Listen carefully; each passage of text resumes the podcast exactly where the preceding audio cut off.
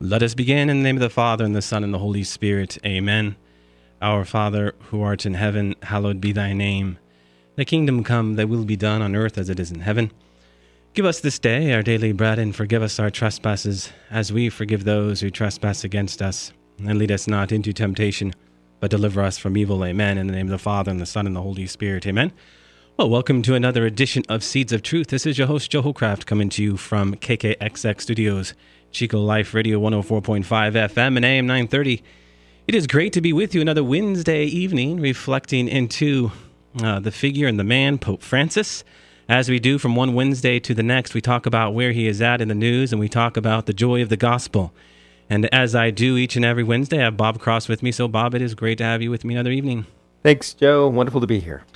So, Bob, here we are again talking about Pope Francis, and I cannot recall a time where I have been in so many conversations about one man as I have with Pope Francis these last few weeks. And just off the top, I want to say how grateful I am, Bob, that we have the opportunity to talk about what we are going to talk about tonight. Not only to discuss where he's at in the news, but also to be able to get to know the man in Joy of the Gospel and just kind of let our understanding of who he is come out from those two pieces. And so very important. Isn't it interesting that, here we've been going through the Joy of the Gospel, and we're, 107 paragraphs or so into it thus far, and talking about it every week.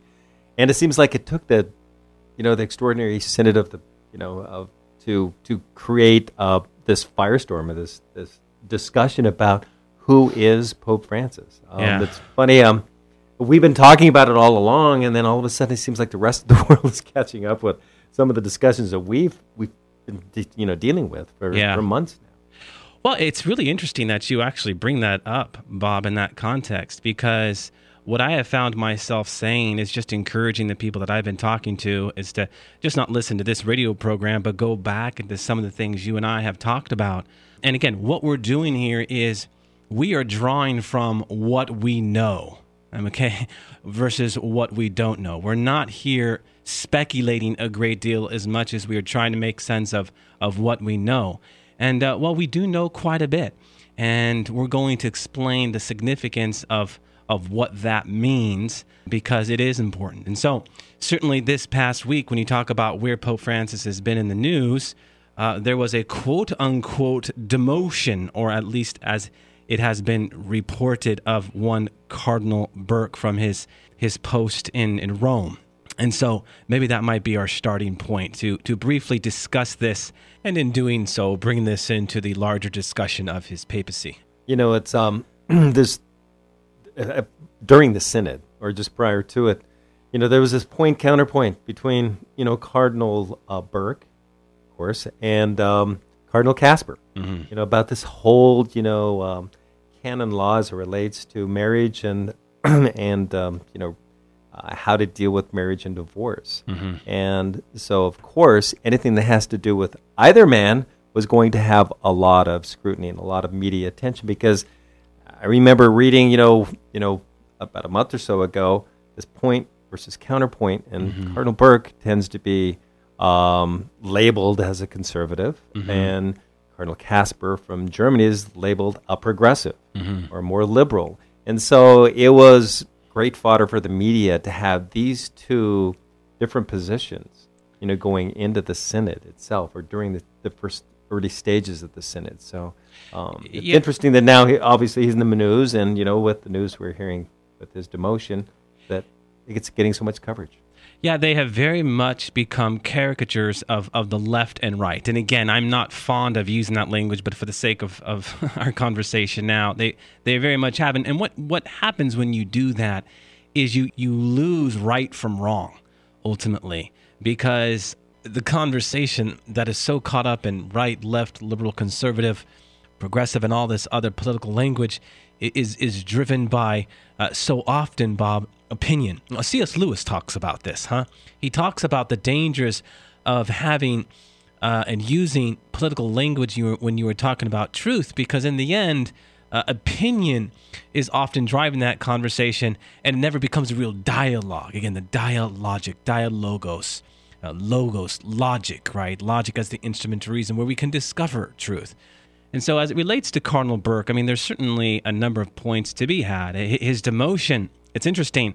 A lot of people saw this as him, quote-unquote, calling Pope Francis out during the synod. Well, we have to remember something. This was something that was going to happen before the synod even started.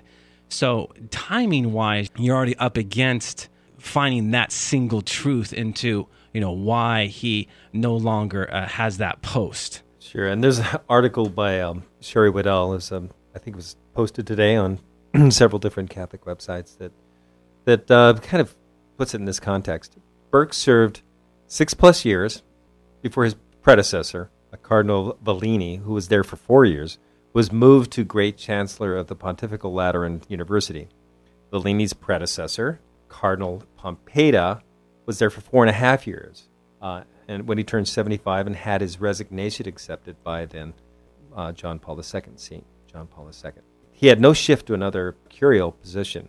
Pompeta's predecessor, Cardinal Grokolowski, 1 year was shifted to the all-important task of prefect of the Sacred Congregation for Catholic Education. He had been there since 1999. So Grokolowski's predecessor, Cardinal Agostino, just under 4 years became prefect of the Signatura. So Burke had served longer than any of his immediate 4 predecessors, only one of whom was shifted to another curial position, and that one not of earth-shaking significance. So what is Sherry Waddell saying? Is there any merit to what she's saying in terms of that lack of time that any of these people have served in that position? Well, absolutely there is, Bob, because ultimately the merit abides in what we know versus what we don't know. She is going into the concrete facts of what that is all about. And what that is all about is a term that is held for a period of time. And Burke held it longer than, as she draws out, longer than a number of his predecessors. And you can actually go farther back and find that Burke is longer than most of his predecessors. And what's also important here, Bob, is to look at how Cardinal Burke has responded to this. He has responded to this with great integrity and grace. And there's a lot to be said by that. He has been very humble, and he very much looks forward to his next assignment. And so we should follow and imitate Cardinal Burke in that way. And by that I mean be humble about this.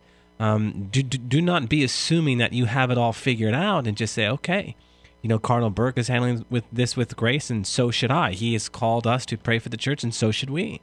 It's very important. You know, many have turned, Bob, to this one reassignment, and these are the conversations I've been having to highlight this, you know, great big conspiracy theory against the, you know, quote-unquote conservative bloc.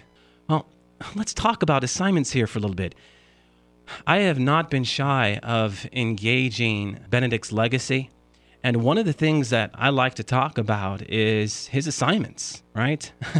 Because it is there where you find his legacy. I mean, many of his appointments are very orthodox. Now, I'm not going to spend the whole time talking about his assignments nor Pope Francis' assignments, but let us just consider a few. First and foremost, Cardinal George Pell.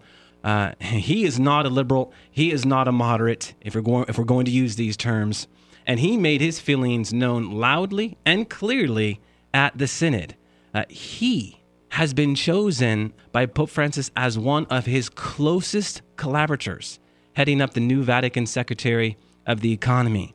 But Bob, nobody is talking about Pell.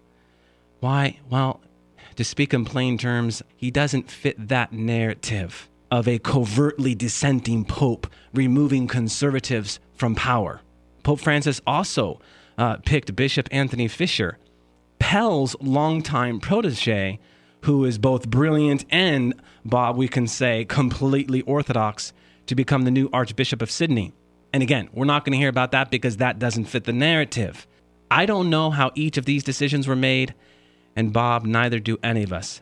But they certainly aren't fitting into that, you know, tidy conspiracy narrative. You can look at some of our local assignments here in Sacramento, Auxiliary Bishop Coda. This is a very faithful Orthodox man. You can go to Oakland, one of his Jesuit peers, Michael Barber. I think it was earlier this year, Bob, that he removed an openly gay priest on the campus of Cal Berkeley, right? So, I mean, he is appointing, that is Pope Francis, a great number of Orthodox bishops. Now, some of the other conversation pieces that I have found myself in is about his openness to gay marriage. And I just want to address this head on. We haven't really done that up to this point. And I want to go back to what everyone's talking about, his words, "Who am I to judge?" Okay, so what happened here? On July 28th, when he was heading back from Brazil for World Youth Day, we heard that famous phrase, "Who am I to judge a homosexual person?" Well, what was he talking about? Simply, Bob, and to all of our listeners, he was emphasizing a part of the Catholic teaching that I dare say is often overlooked by the media and misunderstood by many, many, many people. In the words of the Catechism of the Catholic Church, the Church teaches that homosexual people, and I quote, must be accepted with respect, compassion, and sensitivity, and that every sign of an unjust discrimination in their regard should be avoided. Now, you and I both know, and many of our listeners, Bob, know that the Catechism also describes a homosexual inclination as objectively disordered and homosexual acts as intrinsically disordered, because we know that sexuality is an integral part of the love by which a man and a woman commit themselves totally to one another until death. So Bob, Pope Francis made his comments about homosexuality during this trip. He was asked specifically about what has been described as a gay lobby in the Vatican. Allegedly, a group of priests and bishops who work at the Vatican and protect each other. Pope Francis said it was important to distinguish between a person who is gay and someone who makes a gay lobby. His words, "A gay person who is seeking God, who is of good will, well, who am I to judge him?" The Pope then goes to the Catechism of the Catholic Church and says, the Catechism explains this very well. It says one must not marginalize these persons. They must be integrated into society. We must see them as our brothers and sisters in Christ. The problem is something else. The problem is lobbying either for this orientation or a political lobby, or he goes on to say a Masonic lobby. Cardinal Dolan comments, his remarks on the plane reflect a gentle, merciful, understanding, compassionate approach to church teaching, which emphasizes that while certain acts may be wrong, we would always love and respect the person and treat the person with dignity. Pope Francis's words, Cardinal Dolan says, may be something people find new and refreshing, but I think this to be very important here, Bob. I, for one, don't think it is, and I hate to see previous popes caricatured as not having that. We put the word mercy next to Pope Francis, as if the church has never stood for mercy. It's quite honestly ridiculous. The current Pope's approach to the question of homosexuality on the flight from Brazil should remind us, Bob, of Pope Emeritus Benedict XVI's words, oh, by the way, on a flight to Spain, when he said, when he was going to meet with families, "It's true that there are problems and things that the Christian life says no to. We want to make people understand that according to human nature, it is a man and a woman who are made for each other and made to give humanity a future." This is Benedict XVI, who goes on to say, however, instead of focusing on condemning attempts to legally recognize homosexual unions, let's shine a light on the positive things, so we can make people understand why the church cannot accept certain things, but at the same time wants to respect people and to help them. So Benedict XVI, who many will still say is, the Rottweiler, proves why he's truly a German shepherd, because in many ways he's simply shepherding, as who Pope Francis has. Now, some of our listeners out there, Bob, may be thinking to themselves, but Pope Francis still has not been outspoken. Well, this is an article that I pulled up, and I've had conversation with many people about it. In July of 2009, he called on the priests of the Archdiocese of Buenos Aires to bring the faithful to an upcoming protest against homosexual marriage.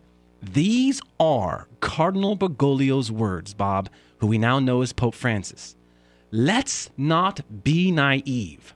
We are not talking about a simple political battle. It is a destructive pretension against the plan of God. This is our Pope. We are not talking about a mere bill, but rather a machination of the father of lies that seeks to confuse and deceive the children of God. He goes on. The Argentinian people will have to confront in the coming weeks a situation whose result could gravely injure the family. We are speaking of a bill regarding marriage between people of the same sex, a bill that calls into question the identity and the survival of the family, father, mother, and children. The country now needs more than ever before the special assistance of the Holy Spirit to place the light of truth in the middle of the darkness of error, to defend us against the enchantment of so many sophistries with which they seek to justify this bill. That's Pope Francis. Okay? Now, some of us, Bob, might be asking, why doesn't he talk about this more? Why doesn't he use this language, Joe, more? Well, he's going to stand by what he said at the beginning of his papacy, Bob, which is simply, I am not going to, at every turn and every corner, talk about all of the hot button issues. It's not good evangelization. And Bob, who am I to say this, but I agree with him, right? You don't lead with that. You lead with Jesus Christ and the message of salvation that opens them up. That's what you lead with. So important. You know, every time he speaks and every time he's even quoted, and as we read in the Joy of the Gospel, there's a lot of language like I've been hearing as you were reading some of those accounts. Dignity, respect, love, compassion. I mean, what is that? Those are the building blocks, the foundation of Christianity, which is what he is called to shepherd.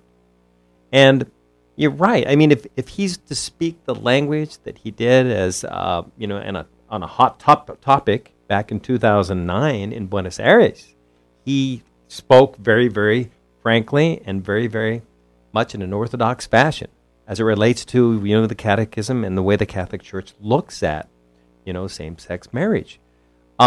But, you know, as the Pope, you're right. I mean, he's not going to... If he goes right to the hot buttons, what's it going to do? It's going to polarize people.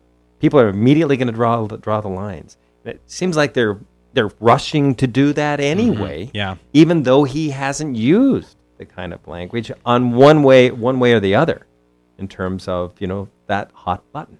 Yeah. Well said, Bob. And the point to be had here too is that he has talked about these. He has echoed those sentiments during his papacy. If you were to actually read his homilies, read his Wednesday audiences, read his addresses, if you were to read this man day in and day out, what you see him is talking consistently about the beauty of marriage between man and woman, okay? But again, there's all these blogs, there's all these websites, and they approach him with this hermeneutic of suspicion.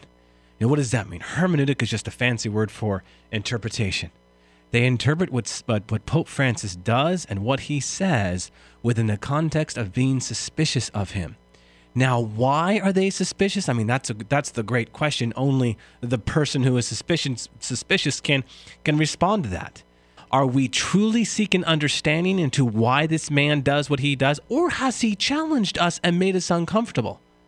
That's between each person and God. I know from some of these conversations I've been in, people have been very honest. You know, he's challenged me. He's made me uncomfortable. Why has he made you uncomfortable? I mean, these are questions that need to be asked.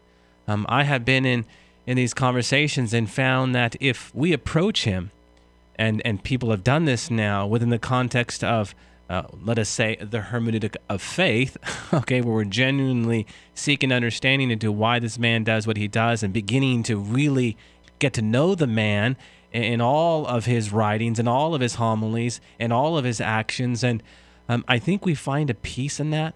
I think we'll find that, you want to know it, he's not the man that the press makes him out to be. Sure. I mean, where do you think this conspiracy thought process is coming from? Why is this conspiratorial dialogue going on? And what is it that they think that he's trying to do? Those who are his detractors and trying to label him as a...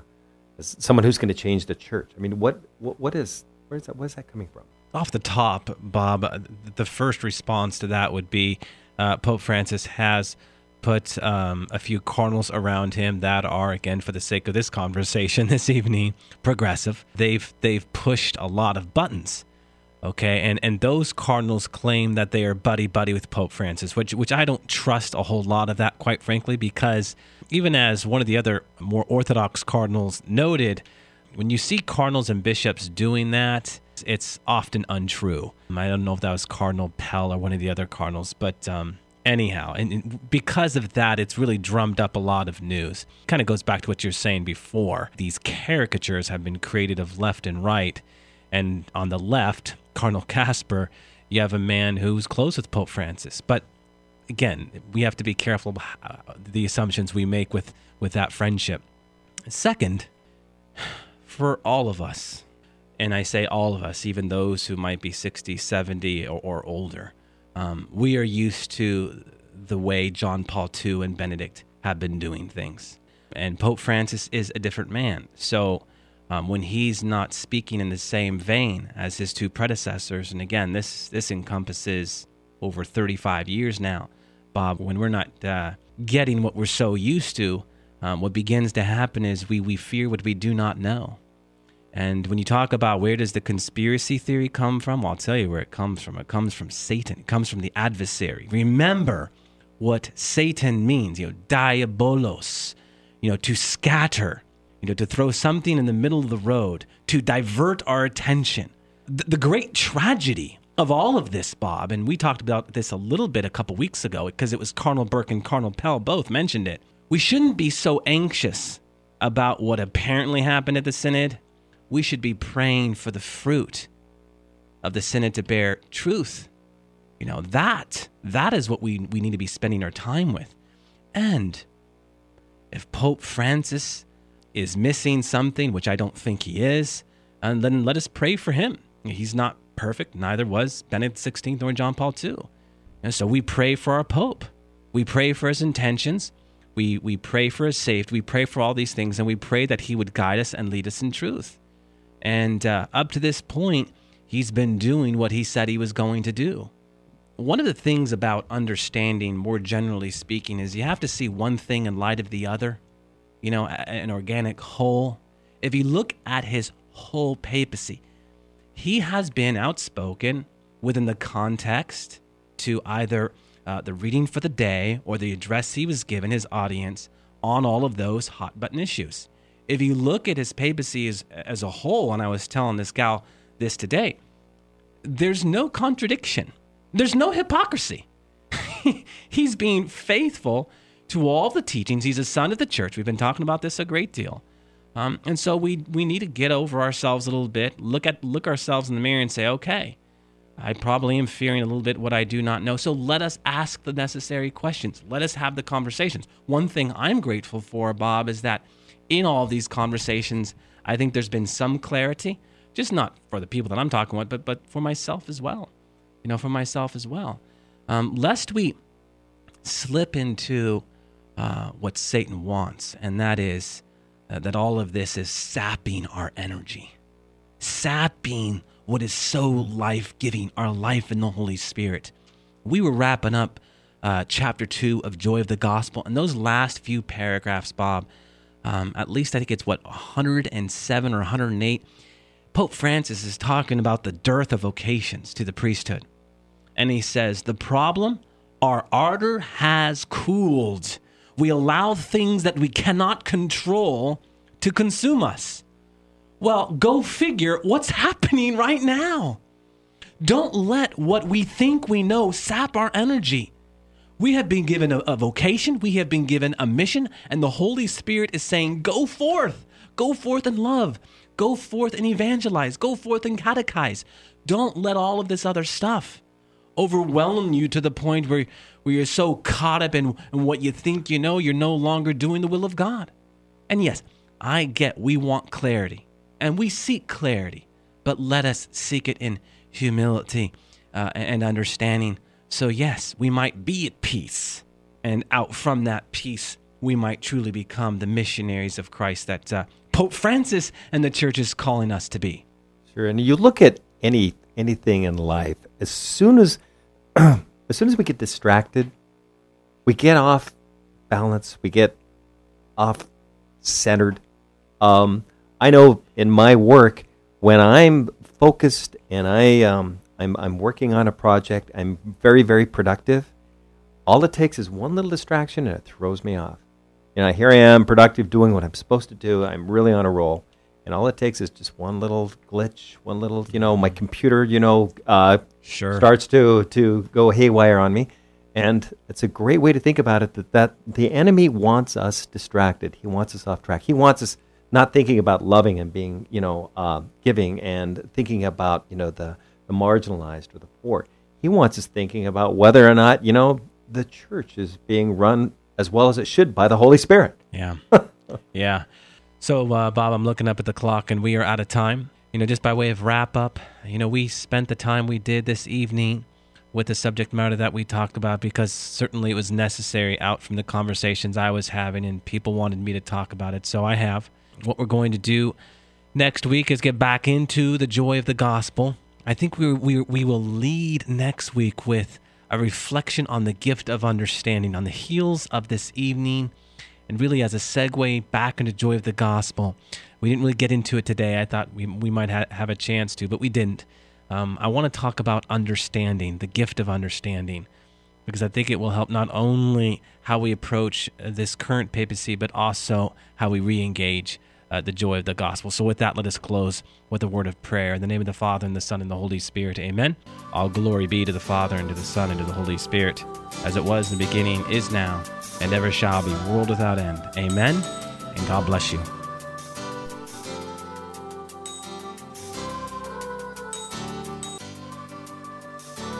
Thanks for listening to Seeds of Truth, heard every evening, Monday through Friday at 6:30 p.m.